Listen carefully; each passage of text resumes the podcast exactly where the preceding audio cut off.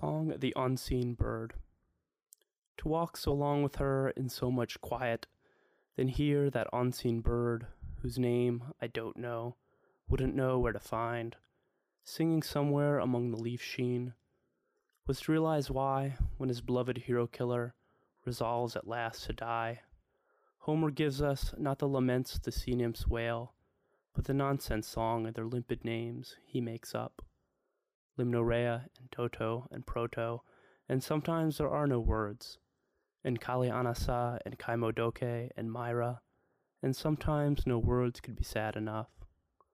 Ashwing, Seedquit, Spotted Larmer, Tiwai, Tiwi, Tiwoo, you sang to us.